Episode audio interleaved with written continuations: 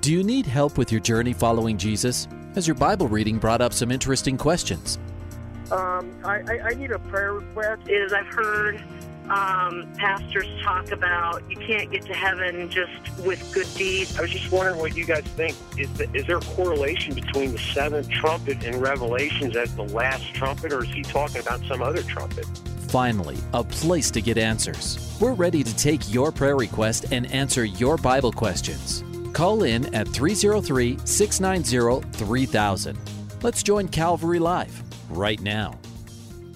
Hey, hey, welcome to Calvary Live. My name is Cody King, and I'm going to be your host today, taking your questions and your prayer requests.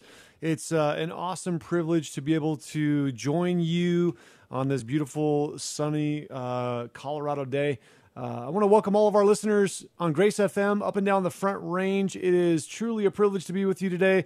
Uh, I look forward to our times together, being able to talk over the things of the Lord, being able to pray with you.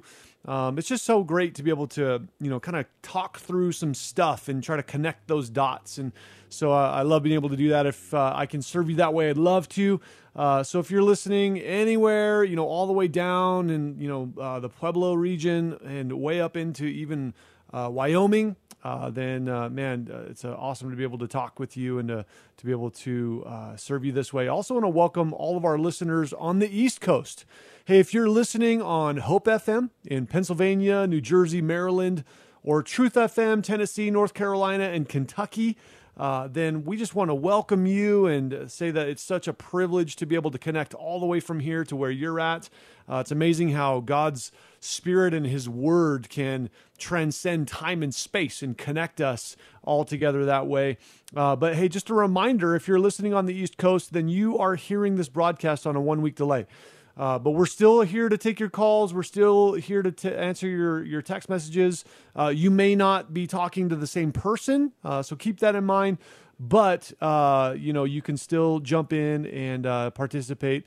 And you also have the added benefit of being able to hear yourself next week. Um, so also all of our listeners online through the uh, grace fm app and just online welcome. We'd love to hear from you no matter where you're at. I can see that we have some listeners uh, tuning in in arizona southern california utah uh, in nebraska uh, looks like all over the place. So we're so grateful to be able to serve you and uh, to be able to connect with you that way. So, hey, uh, again, my name's Cody King. And uh, I, am the lead pastor and founding pastor at Redemption Calvary. Uh, we are a church plant that started about six and a half years ago in my living room in uh, the North Metro area. Uh, and so, uh, you know, Metro Denver is what I mean by that. Uh, so we're actually in Commerce City, uh, Colorado, which is just a little bit north of Denver, north and east. Uh, if you've ever flown into the Denver International Airport, then you've probably flown right over my house. Uh, and so that's uh, that's kind of where where we're at is in that area. We hold Sunday services typically at Landmark Academy, which is a, uh, a charter school here in the Reunion area Uh, of Commerce City. It's right off 104th Avenue, about two miles east of Highway 2. Um, and we usually hold services there, but due to the you know all the coronavirus stuff going on, we still haven't figured out a start date for us to get back together. Uh, but we're working on that and uh, looking forward to being able to get back together uh, with the, with God's people soon. Uh, we we do one Sunday morning service at 10 a.m. and so right now we're broadcasting that online, and you can join us at redemptioncalvary.org. We also have a YouTube channel, and on our Facebook we broadcast it in all three places. Also on Twitter, but you know we we don't really have a huge following following on Twitter. But if you're on Twitter, uh, then we we broadcast there as well. If you want directions, listen, you want to listen to some messages. Uh, if you want to find out more information about our church, then you can check out our website. It is redemptioncalvary.org. And you can also listen to our radio program that airs on Grace FM here in Colorado weeknights at 8 p.m. and Sundays at 9:30 a.m. Uh, that weeknight spot at 8 a.m. 8 p.m. Uh, that actually puts us on Monday, Tuesday, and Thursday and Friday. Uh, so not a Wednesday, but uh, the other four days of the week at 8 p.m. You can listen to our radio program. We're currently studying through uh, on the radio uh, the Book of Esther. So uh, tune into Redemption Radio to study through the Book of Esther. Such a powerful, powerful book. I love the way that the Book of Esther really displays God's goodness and His grace and His intervention uh, in troubling times. Um, so you can give me a call here uh, in studio, 303 690 3000, or you can also send in a text message at 720 336 0897. So just uh, uh, looking forward to being able to talk with you. Really, you know, this is your, um, you know, this is your show. Uh, I just kind of host this and try to direct our path a little bit, but uh, you're the one that makes it uh, what it is. Also, uh, if you want to use that text line as a prayer request line for for you know for text, uh, 24 hours a day, you can text that in. Uh, please, you know, please use that. You can use that for further notice. Um, our radio engineer here is letting me know that out of all the 50 states, we rank 26th uh, and our number one spot being New York, uh, and uh, number 50 being Vermont. Uh, oh, I'm sorry, I, I, was reading something else. So uh, I don't know what that that was about. That was that wasn't connected to what I was talking about. So anyway. Um, just uh, wanted to uh, welcome you to the show today. I got some thoughts I've been thinking about, some stuff that I've been processing on. Uh, and so I wanted to share that with you as we open up our show today. Uh, one of the things that I've been thinking about is, you know, just this question Have you ever have you ever been or have you ever been in a moment or are you currently experiencing something that you would consider a trial or a hardship in your life? I think that question is one of those questions that we would all sort of answer Yep. Uh, in one way or another, you're you're experiencing hardship, you're experiencing trial, you're experiencing difficulty, um, or you have recently. You know, maybe you're not right now, and praise the Lord for that. Uh, but maybe you, you've just come out of something that's been difficult. You know, it's been said that uh, uh you know trials are like motorcycle riders. There's only two kinds of motorcycle riders: those who have been down and those who are going down.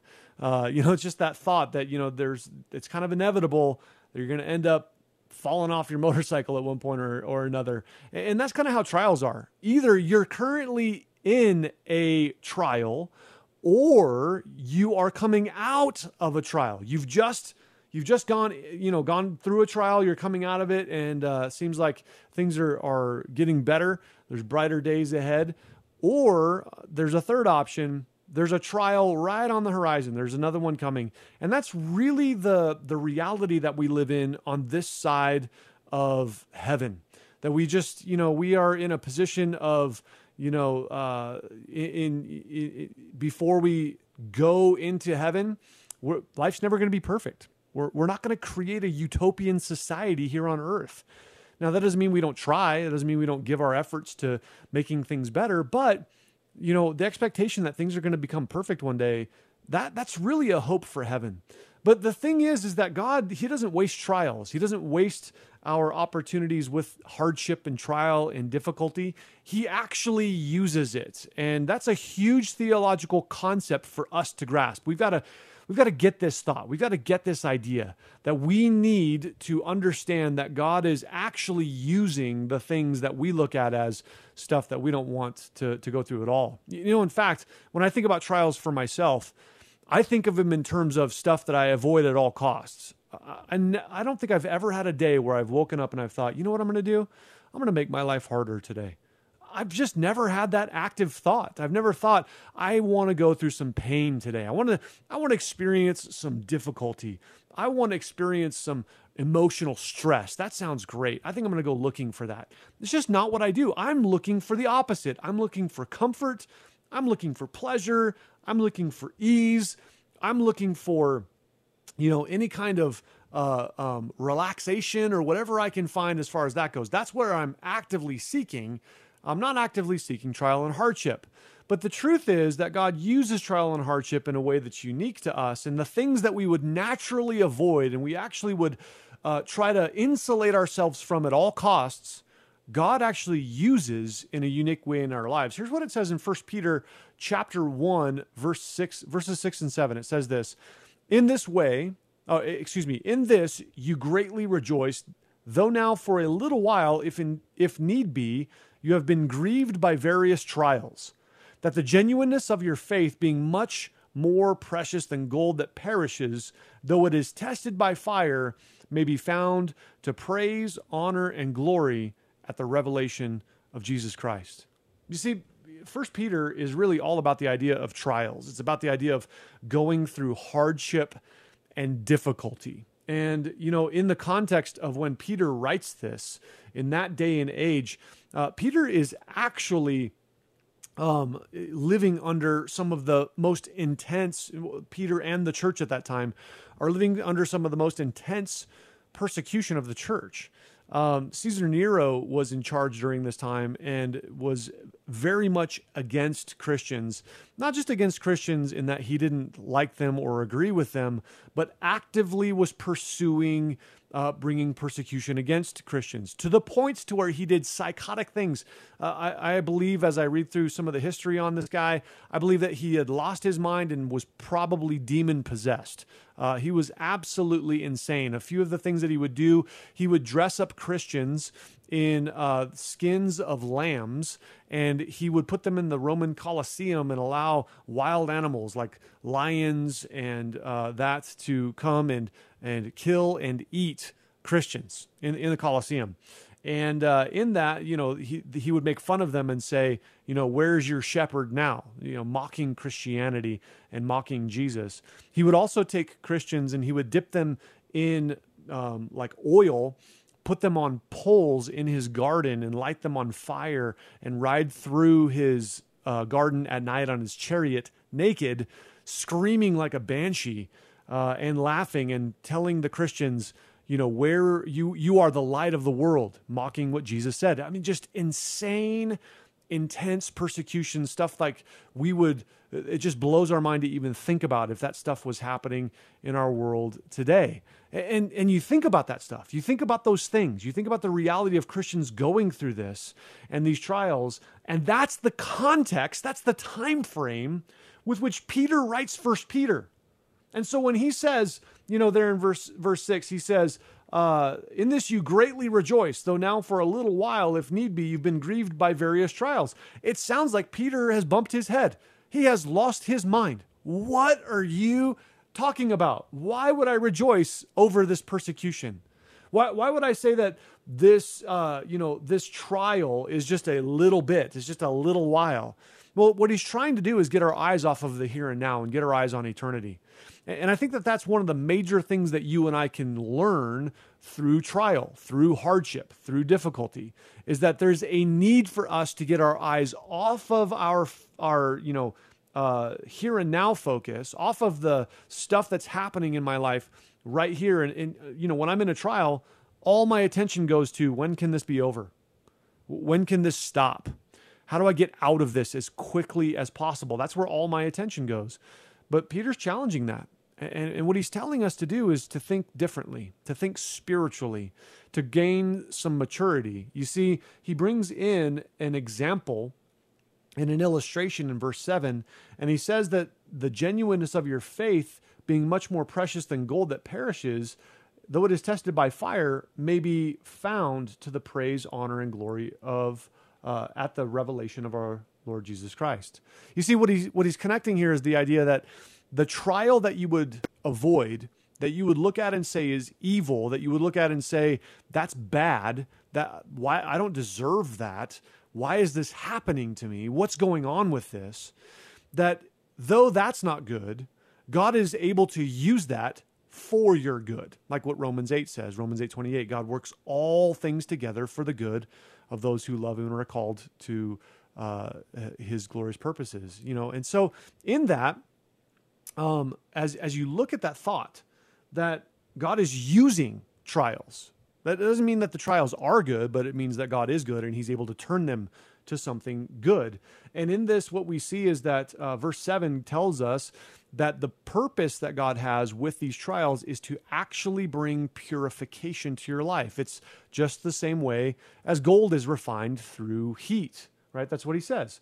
That uh, much more precious than gold that perishes, and gold is tested by fire. You see, when God turns up the heat in your life, it's actually a gracious and loving thing. That, that God is He's, at, he's allowing this or he's causing this trial, this hardship, this pain, this difficulty to come into your life, and it's his grace at work. And you'll be tempted to think that he's abandoned you, that he's being mean, that he's being vindictive, that he just doesn't care, that he's just, you know, he's the absentee landlord, that he's just uh, unaware of what's happening in your life. And that's the temptation, but that's not true. When, when the temptation comes to believe that, you've got to reject that thought because that's not true. The, the truth is that His grace is going to reveal hidden sin in your life so that it can be removed from you and replaced with Himself. You see, the, the thought here is of this gold being refined by fire. And, you know, maybe you've heard this before, but part of the thought is that the way that a refiner in this day would refine gold is by heating up the gold until it turns liquid. And then as the heat continues to be uh, um, added to the gold, this, this stuff called dross comes in to the top. It, it just comes to the surface. And uh, as it comes to the surface, the refiner is able to use a, a stick to sort of skim the top of the gold. And what that does is it removes that from the gold to purify the gold. And so the, the refiner would sit and do this multiple times. And the way that the refiner in this day would know that the gold is pure is when the refiner could see his own reflection in the gold. That's exactly what God's doing in your life. He's looking to turn up the heat, if you will, to use the pain that you would normally avoid, that you would do anything to insulate yourself against. And God has this unique way of using those things that we would normally avoid to turn up the heat in our lives. And you know what you know what comes out of that? Usually some sin. Usually there's something hidden within the recesses of your heart, the dark corners of your soul that all of a sudden comes bubbling to the surface. Maybe you have a reaction that you didn't think was in there. Maybe an old habit comes back or whatever it happens to be. And God's using this pain, this trial, this difficulty, this hardship to bring that boiling to the surface. Not so he can condemn you, but so that he can free you from it. You see, God is, is using that to uh, cause you to become refined, to become purified, to cause you to become mature. Have you ever you ever prayed for God to give you maturity? You ever prayed for God to give you patience? You ever prayed for God to make you more kind and more loving? Well, this is part of what the Lord does in, in, in that process is he turns up the heat. Because in that you're able to see where those things that need to be repented of come to the surface. And then as you repent, He's, he scrapes it away and, and purifies your life even more. You see, that the heat is for your growth, not for your destruction. I, I want to, um, I have another thought on this, and, and uh, I will um, go to that here in just a minute. I think we have a text message. Um, maybe no maybe i just thought that was was one but hey uh, I'll, I'll, continue that thought here in just a second but just wanted to let you know you know we're a few minutes into the show uh, we have open lines right now so if you want to give a call uh, to to the radio show. We'd love to hear from you. We'd love to talk with you. Uh, the number is 303 690 3000. 303 690 3000. Uh, you can call in and we'd love to be able to talk and pray with you. Also, you can send in text messages 720 336 0897. So go ahead and give us a call, send us a text. We'd love to connect with you uh, on that. So, hey, you know, as we're talking about this thought in First Peter about the idea of being able to see the um, trials in life as uh, something that God uses to purify you. It's interesting that God says something similar like that, similar to this elsewhere in the scriptures. And one of the places that this thought is brought up is in the book of Malachi. Now, Malachi is the very last book in the Old Old Testament. Um, it's the uh, final of the minor prophets. And so the easiest way to find it is to go to the book of Matthew and then just go backwards one book and you'll find Malachi. It's a short book, only four chapters, but it has some huge things for us. And something that's interesting about the book of Malachi is that it actually is um, this, you know, the final book of the Old Testament, but after Malachi, there is a 400 year silence from God, from heaven, where God, there's no more revelation from God. There's no more prophets prophesying uh, on his behalf the way that they were in this time. No more, no more uh, of God's word is being spoken this way, and um, that silence is broken by Jesus Himself. And so, really, Malachi points ahead to Jesus, points ahead to the one who is coming, the one who we need to hear from, the one who breaks the silence and reunites us with, uh, with our God. Well, in Malachi chapter 3, the same thought of refining fire is brought up. And it actually says something really interesting that I think is a really cool thought. Malachi chapter 3, verse 3 says this He, speaking of God, speaking of the Lord, will sit as a refiner and purifier of silver. He will purify the sons of Levi and purge them as gold and silver, that they may offer to the Lord an offering of righteousness. Man, this this one verse is packed full of so many good things so many good things. Well here, here's the thing uh, you know we take that thought from first peter that we sort of developed in that this idea that you know the the fire isn't bad the trial isn't bad the the hardship isn't bad. It doesn't it may not necessarily be a good thing but god uses it for a good thing but then we take that and there's another sort of um, uh, revelation of this. There's another nuance of this. There's another way to look at it. In in chapter 3 verse 3, it says this, "He will sit as a refiner and purifier of silver." Think about that for a minute.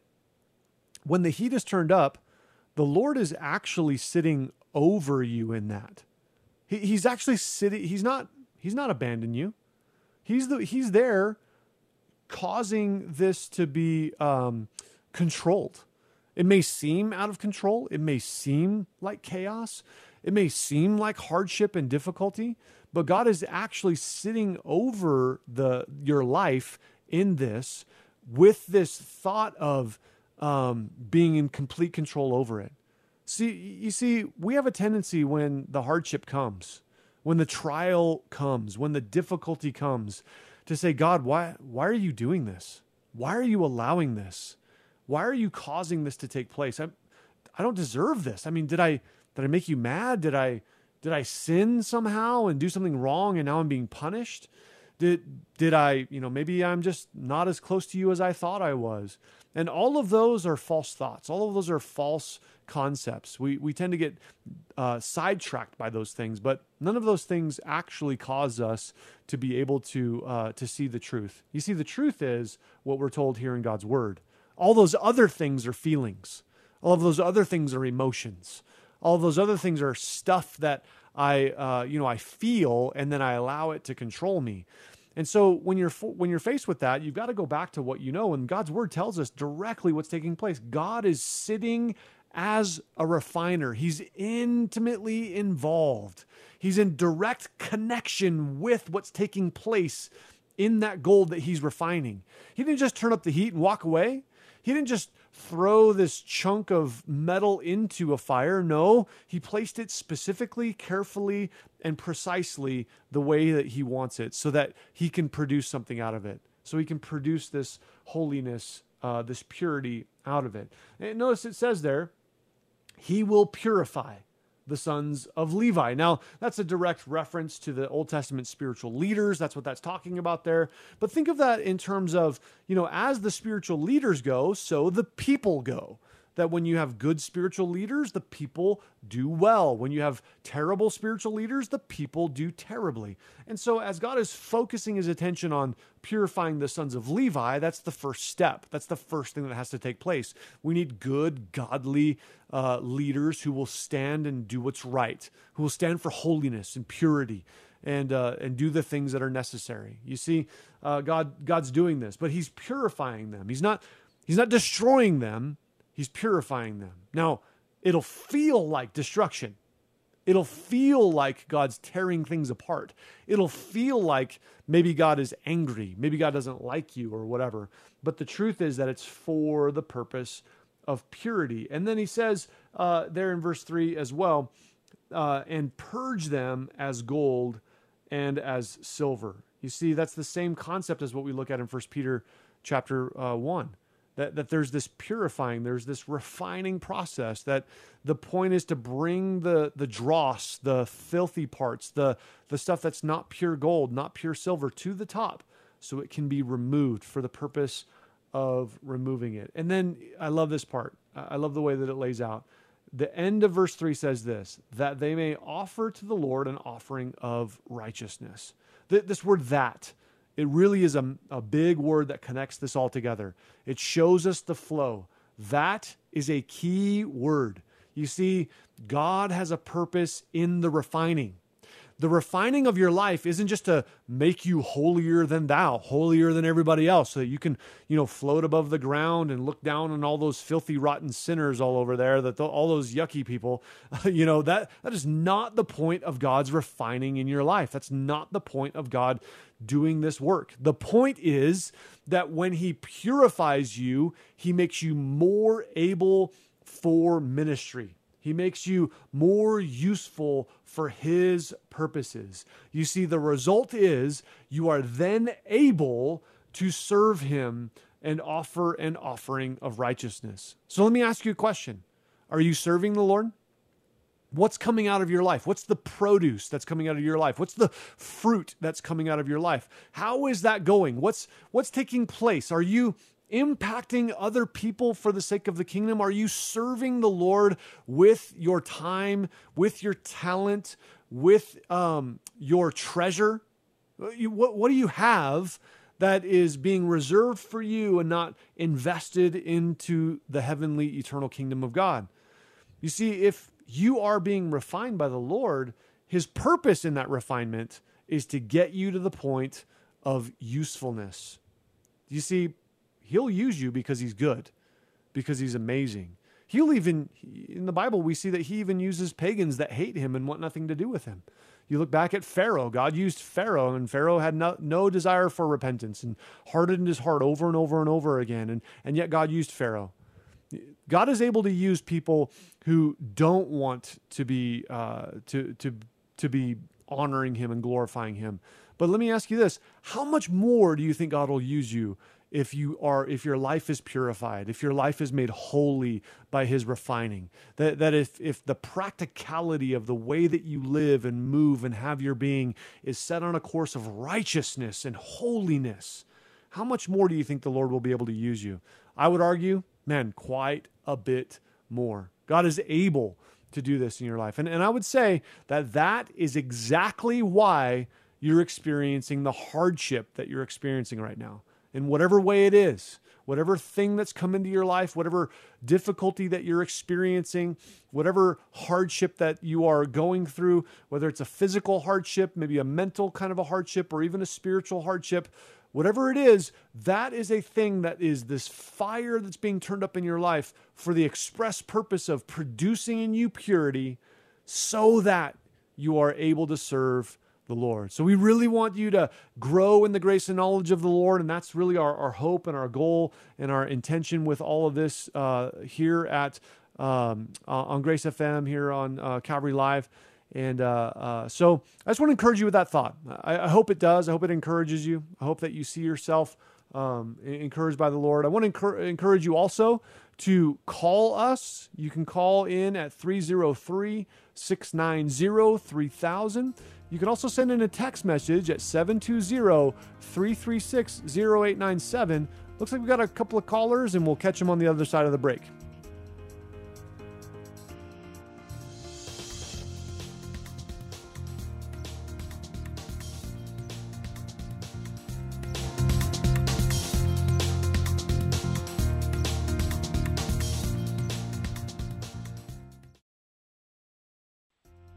Welcome back to Calvary Live. Give us a call at 303 690 3000 or text us at 720 336 0897.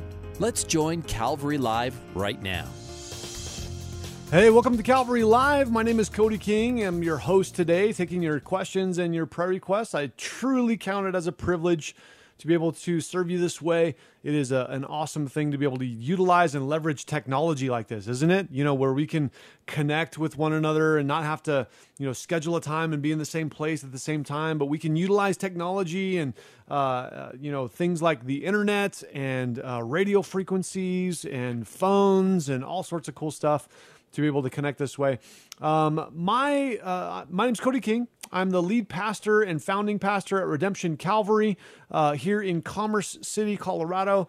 And uh, man, it is a, a privilege to be able to serve the Lord here. I'm excited about what God's doing here in Commerce City and the way that He's just causing His word to come alive in people, in the hearts of men and women. And so I just want to encourage you hey, if you live near here, if you're around this area, where our church meets in the reunion area of Commerce City, right around 104th uh, is typically where we meet. Um, we're not meeting currently um, we're doing online services only, but we're praying that the Lord would open an opportunity for us. And so, hey, if you're if you're inclined to pray for us, I would really appreciate that.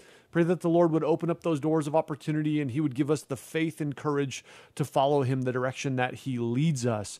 Um, currently, you know, we're doing one service on Sunday mornings at 10 a.m., and you can join us online at redemptioncalvary.org or you can join us on YouTube or Facebook as well, and also on Twitter. We're currently studying on Sunday mornings. We're going through the book of Romans. Such a powerful, uh, jam packed book, super theological and super practical. Uh, if you've ever wanted to get into the nuts and bolts of how your Christianity works and how God uh, works in your life, then man, Romans is the book. We're actually in the middle of it's almost turned into sort of a mini series in Romans chapter 6 and chapter 7. And really, what it's all about is how to win your war with sin. So if if you feel like you're in a war with sin, then man, this is for you. And I would encourage you um, to even go back and start listening from the beginning of chapter six uh, and follow all the way through because it is it is powerful what the Lord has to reveal to us on how to win our war with sin. We're actually going to be wrapping up that series in uh, through that section six and seven uh, this Sunday. Uh, with the final half of chapter 7. And so um, you can uh, catch us at redemptioncalvary.org or listen to our radio program on Grace FM weeknights at 8 p.m and Sunday mornings at 9:30 in the morning. Hey, if you're listening on the East Coast on Hope FM and Truth FM, welcome. We're so glad you're you're here. You're tuning in. We want to uh, encourage you in the things of the Lord. So please call in. You are listening to this on a one week delay. So when you call, when you uh, text.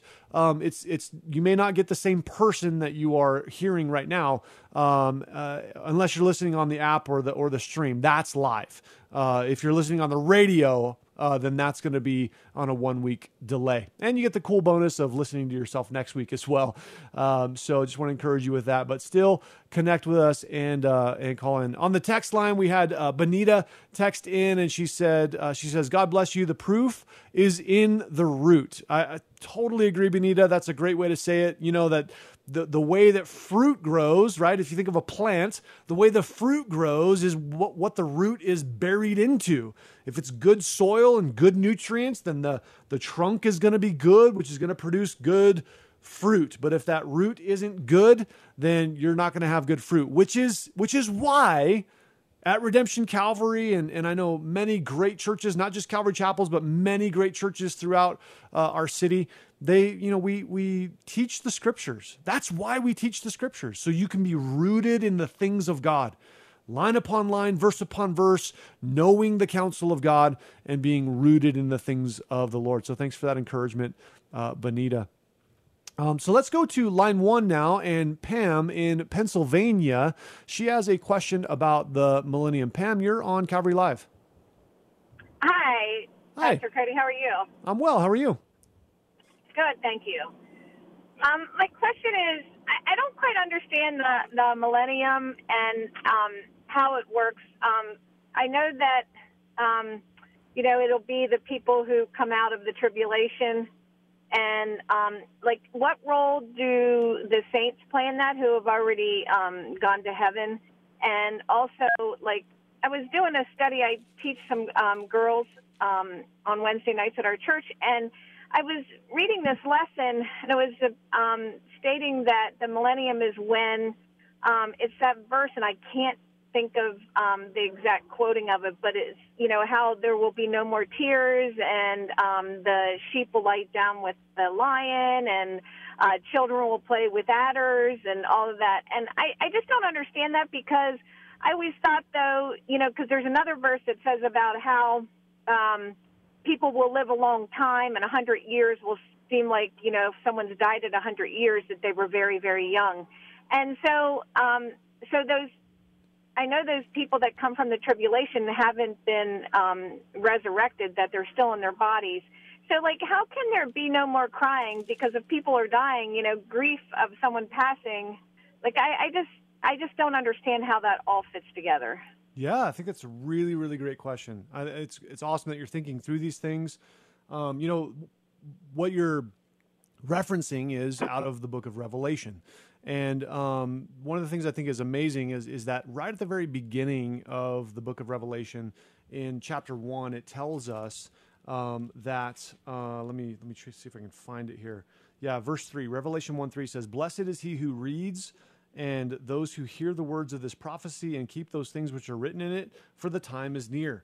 You see, Revelation right at the beginning there has a blessing attached to it for seeking to read and understand and apply this to your life. So I just really want to encourage that, not only in you, but also our, our listeners, that Revelation is a book that we should not shy away from, uh, but one that we should go toward and we should seek to look into and seek to understand. Um, there's a great resource. I, I want to answer your question directly, but I just want to encourage you with this resource. Let me see if I can grab it off my bookshelf real quick. Yeah, it's uh, it's uh, by Dr. Ed Hindson, H I N D S O N. Um, and he has a, um, a DVD that's called Understanding Revelation in 60 Minutes. And man, this guy, his he has a special gift to be able to um, describe really complex things in very simple ways. Um, I've heard him teach this live, and I've I have the copy of the DVD. I've listened to it and watched it with uh, uh, people in our church, um, and it you will understand the entirety of the Book of Revelation. Literally, he does it in one hour, and you'll understand it better than you've ever understood it before. It is it is brilliant and amazing. I can't say enough good stuff about it. Um, so Ed Hindson, uh, amazing teacher. Um, so here's uh, let me see if I can find the verse that you are looking uh, that you're referencing there. It's it's in Revelation chapter 20. Oh, Ed, Ed is H I N D S O N. H I N D S O N. Hindson. Okay. Um, so Revelation chapter uh, 20 is what you're referencing. And essentially what we see in the beginning of chapter 20 is that, well, actually, if we back up to chapter 19 a little bit, like how far do we back up, right? And teach the whole thing. So chapter 19, Jesus returns. This is the second coming of Christ. Uh, and as Jesus returns, he um, then sets himself up as uh, God, declaring himself to be God, sits on the uh, throne in the temple in Jerusalem, the third temple that's going to be rebuilt. And then in verse 20, we see that what he does is Jesus um, causes Satan to be bound uh, for a thousand years. That's the millennial reign, right? This thousand years. Um, and so, and you know, an angel is given the um, the the power, the authority to bind Satan, to cast him in a bottomless pit for this thousand years. And then in verse four, we see that this is where the thousand year reign of Christ is at. Um, and uh, in this, in this time, is where we see that um, he is. Uh, you know, reigning and ruling over the world. Let me read it in verses four through six. It says, "And I saw thrones, and they sat on them, and judge and judgment was committed to them. Then I saw the souls of those who had been beheaded for their witness to Jesus and for the word of God, who had not worshipped the beast or his image, and had not received his mark on their foreheads or their hands, and they lived and reigned with Christ for a thousand years. But the rest of the dead did not live again until the thousand years were finished. This is the first resurrection. Blessed uh, and holy is he who has such, uh, excuse me, Blessed is he, blessed and holy is he who has part in the first resurrection. Over such, the second death has no power, but they shall be priests of God and of Christ, and shall reign with him a thousand years. Okay, so there's a couple of things going on here. Um, this is where it sort of gets uh, a little confusing. So, um, in this, uh, Jesus returns. And when Jesus returns, we're told in uh, Zechariah, I believe, that he returns with 10,000 of 10,000s of his saints. Um, and so when Jesus returns, he's going to return with all of the saints who have died before, all the way back to Adam, going all the way through to us today who will not go through the tribulation but will be raptured 1 Thessalonians chapter 4 before the great tribulation begins. At the end of the great tribulation Jesus returns, all the saints come with him um, and uh, specifically uh, we're told that uh, s- some of the saint the souls who had been beheaded uh, they they reign with Christ for the thousand years. So these the people who had converted during the Great Tribulation and were persecuted, they have this special place of ruling and reigning with the Lord. And we're also told elsewhere that we will rule and reign with the Lord uh, as well. And so, in that, we are we come back with Jesus in our glorified bodies. That's essentially the concept there. Now, there are other people who live through the tribulation and they're believers. Um, and so th- these people are um, able to, uh, in that time, they are able to live for this thousand years. It's it's like the Lord resets everything back to Genesis when the um, the Garden of Eden was in place and that things were just made perfect. Like you know like what you described you referenced that you know kids are going to play with lions and they're going to play with uh, snakes and they're, we're not going to be afraid of them dying as a result of that because the lord kind of resets everything back and there's and death doesn't just happen. You know people should live for this entire thousand year reign of jesus and uh, even if someone was to die when they're 99 or 100 years old they would be considered young um, and so death is still possible and yet it is uh, life is is prolonged that way. Um, and so Jesus establishes his his thousand year reign. Life is expanded for people, and the whole world is only believers. That's that's really what it comes down to. The whole world is only believers. And then at the end of that time uh, is when Jesus then releases at the end of the thousand year reign, which is verse seven of chapter twenty, releases Satan and then um, uh, there are non believers that have grown up in that thousand year reign who try to mount this final assault on uh, Jerusalem and uh, uh with, with Satan. Now, the, the reference that you're making to um, no more pain, no more crying, that's actually chapter 21. It says, uh, verse 4, 20, Revelation 21 4, and God will wipe, wipe away every tear from their eyes. There should be no more death, no more sorrow, no crying, no more pain. The former things have passed away. That is a description of the new heaven and the new earth. That's not a description of the millennial reign. So that would come after the millennial reign. So I hope that kind of connects that timeline a little bit for you. Are you there? I think we may have lost you. So, Pam, I hope that that answers your call, your your question. I hope that that uh, gives you some of those thoughts um, and uh, allows you to connect some of the timeline of it. It can be a little bit confusing with some of that on what exactly is happening when. Um, but again, I would re- I'd really highly recommend uh, Ed Hindson's uh, Understanding Revelation in 60 Minutes. Super good, really, really great. Uh, um, connection to that. We have a text message from, um, me, oh, excuse me, I clicked on the wrong one there. So, uh, text message from Anthony says he's texting in regards to figuring out what the Bible says in regards to psychoactive substances, mostly cannabis, weed, uh, marijuana. Uh, should should it be treated like alcohol or something entirely different? Just wanting some clarity on the issue. Hey, uh, Anthony, I really appreciate you taking some time to text in this question. I think you texted earlier and I missed it. I, I don't know how I missed it, but uh, I, I caught it during the break and wanted to make sure we went back to it.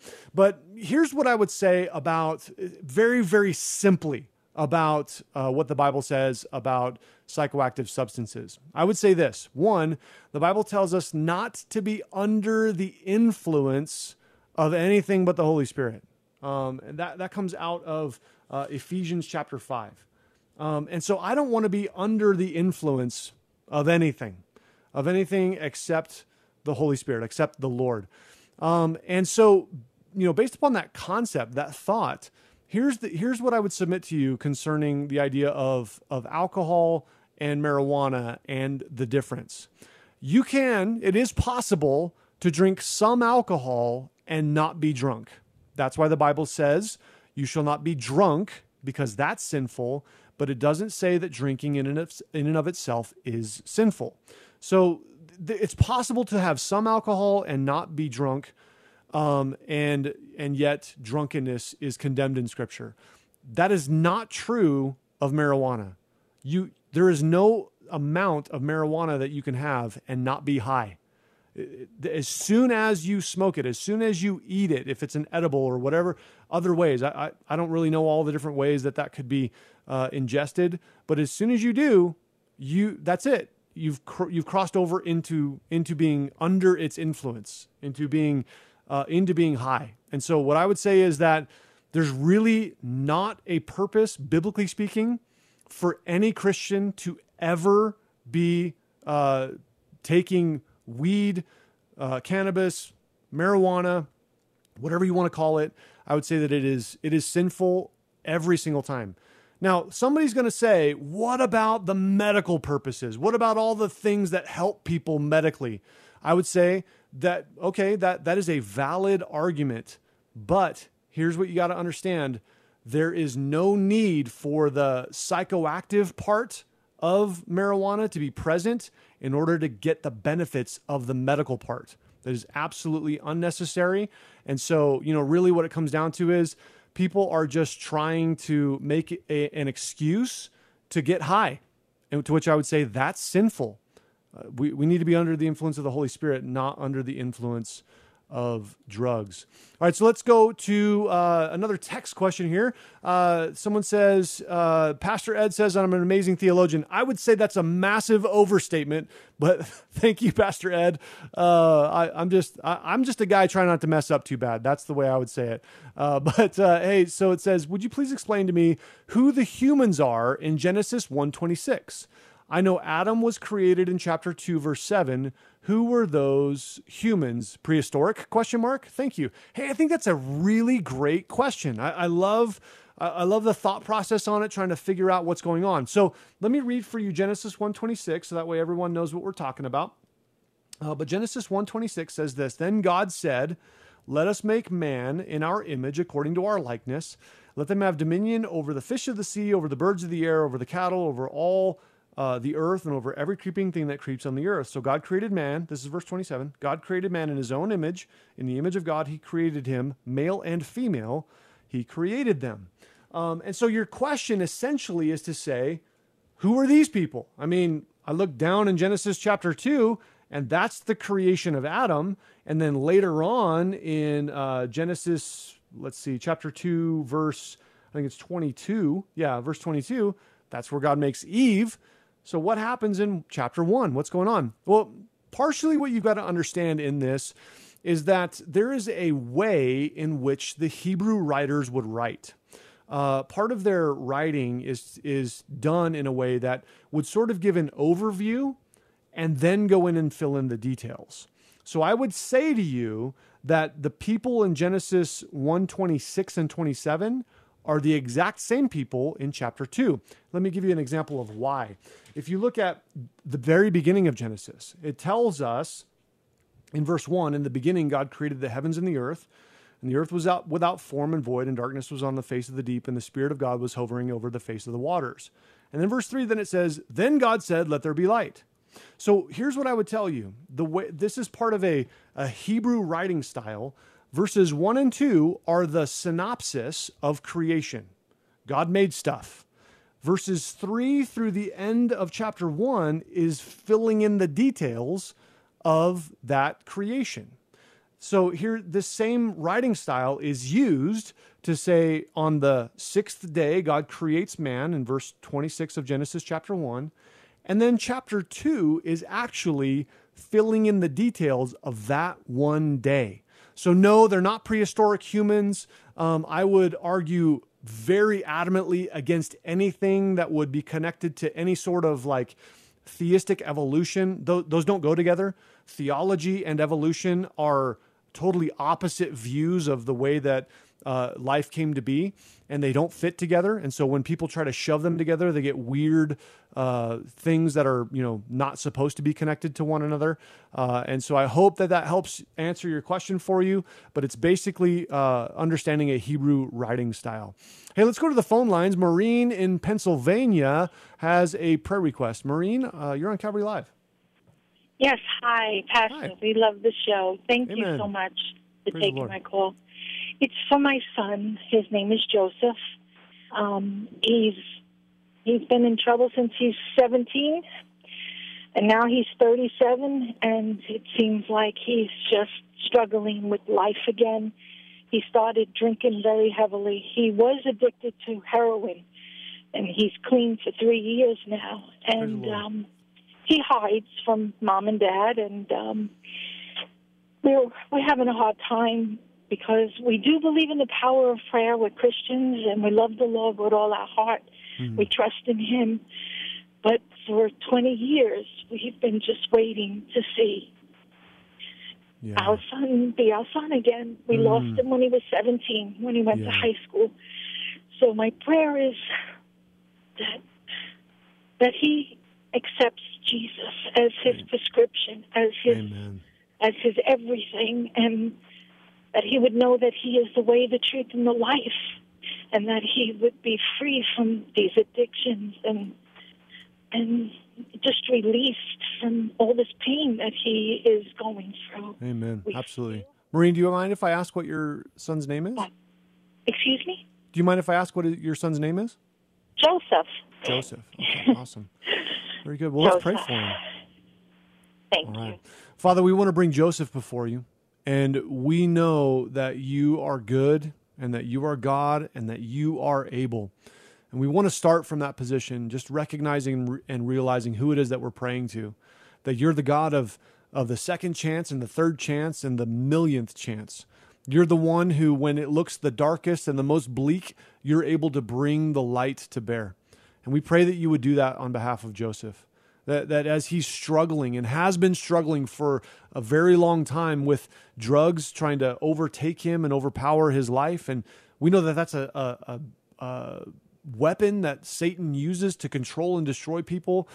We just i hear the heart of a mother who loves her son and wants nothing more than the best for him and can see so clearly how he's been distracted and been confused and been deceived and Lord, we pray that you would shine the light of your gospel upon his heart, that he would come to himself, like we see in, in Luke with the prodigal son, that all of a sudden this young man comes to himself and is able to see you for who you really are, to see that he needs to come back to his father. We pray that you would cause that to happen with Joseph, that he would come to the end of himself, that he would see your glory high and lifted up, and that you would be exalted in his life. And we know, Lord, that the way that he gets out of this addiction, out of this thing controlling him, is when your gospel takes root in his heart. So, Lord, bring him to salvation, bring him to the end of himself, cause him to cry out to you.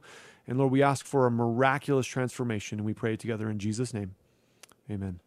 Amen. Thank you. God bless you, Pastor. You're welcome. God Thank bless you, you. Maureen. Thank you for what you do. Amen. Amen. Thanks for calling in. Well, you're listening to Calvary Live. My name is Cody King. I'm here uh, taking your calls and your prayer requests. It's a privilege to do so. We've got a couple of minutes left. I'm going to look at some text messages here and see if we can uh, blaze through a, cu- a couple of those. Uh, someone text in, uh, yes, thank you. I love your preaching. Hey, praise the Lord. Thank you for that. I appreciate that encouragement.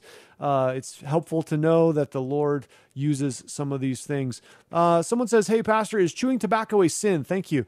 Um, I, gosh, that one is one where I would say maybe. Um, I would say it's definitely gross, uh, but I don't think I would put it in the category of of sin necessarily.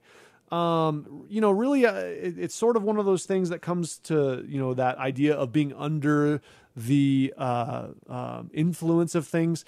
You see, chewing tobacco doesn't necessarily change your your you know your mind or control you that way, but it can be controlling. I, I think I would maybe put chewing tobacco in a similar category. Now, some of you are going to get mad at me for this. In a similar category is like maybe coffee for some people.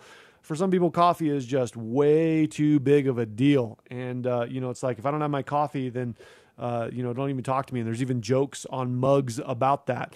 So, you know, I would say, uh, you know, I don't like the addictive concept concept of chewing tobacco. I don't like the addictive concept of coffee either, even though I drink a lot of it uh, myself. Um, but I wouldn't put it necessarily in the in the category of sin. But here's what I would say: the Lord will direct you. He will absolutely convict you of that. Um, he'll bring you to the the part of you know saying, "Hey, I don't want this in your life anymore." And so that's where in Hebrews chapter 12 we're told um, that we need to rid ourselves of every weight and sin that so easily ensnares us. So, my question back to you would be Are you convicted about it? Is the Lord bringing conviction to your heart, to your soul? Um, can you do it in glory to the Lord, in honoring Him? Um, is it serving you? And then here's another question um, Do you like the idea of getting mouth cancer and throat cancer? Um, that's not going to be such a great thing for you as well. So, you know, uh, I, I wouldn't necessarily put it in the category of sin, but I would say it totally could be sinful. And I would say, you know, probably, um, probably give you some of that, uh, um, that direction. Somebody wants to argue about THC. I would say I don't agree with you. Um, so just moving on. Uh, also, another text message. Uh, I was talking with Pam. Can you please repeat which believers will take care part in the millennial reign. Okay, uh, the martyrs were mentioned. What about those who have died before the ra- uh, rapture tribulation? Yes, so those people would also participate in the millennial reign. So if you're a believer today, like you know, I am expecting to be raptured and then the the you know events of revelation unfold the great tribulation and then at the end of that jesus returns and i'm coming with him and we're actually told in, I believe it's Zechariah 14, that Jesus is going to come down. He's going to touch the Mount of Olives. A huge earthquake's going to happen. It's going to split the Mount of Olives. Jesus is going to walk through the eastern gate into Jerusalem, and that we're going to be walking right behind him. Uh, it's going to be an amazing, glorious event. I cannot wait to have a front row seat to that awesomeness. Um, someone texts in, Micah is going to let me have it for that coffee comment. You're right. She might. My wife definitely loves some coffee and uh, is all about, uh, you know, getting her some, uh, some coffee. She makes me take her out to get her coffee almost daily. Uh, it's part of, part of what we do together, uh, to spend some time together. King, it's been such an honor and a privilege to be able to uh, get together with you and uh, just to be able to spend some time together. If you want to check out more about Redemption Calvary, our website is redemptioncalvary.org. You can listen to all of our teaching there and you can get some more information about our church. God bless you, and until next time, may you grow in the grace and knowledge of our Lord and Savior Jesus Christ.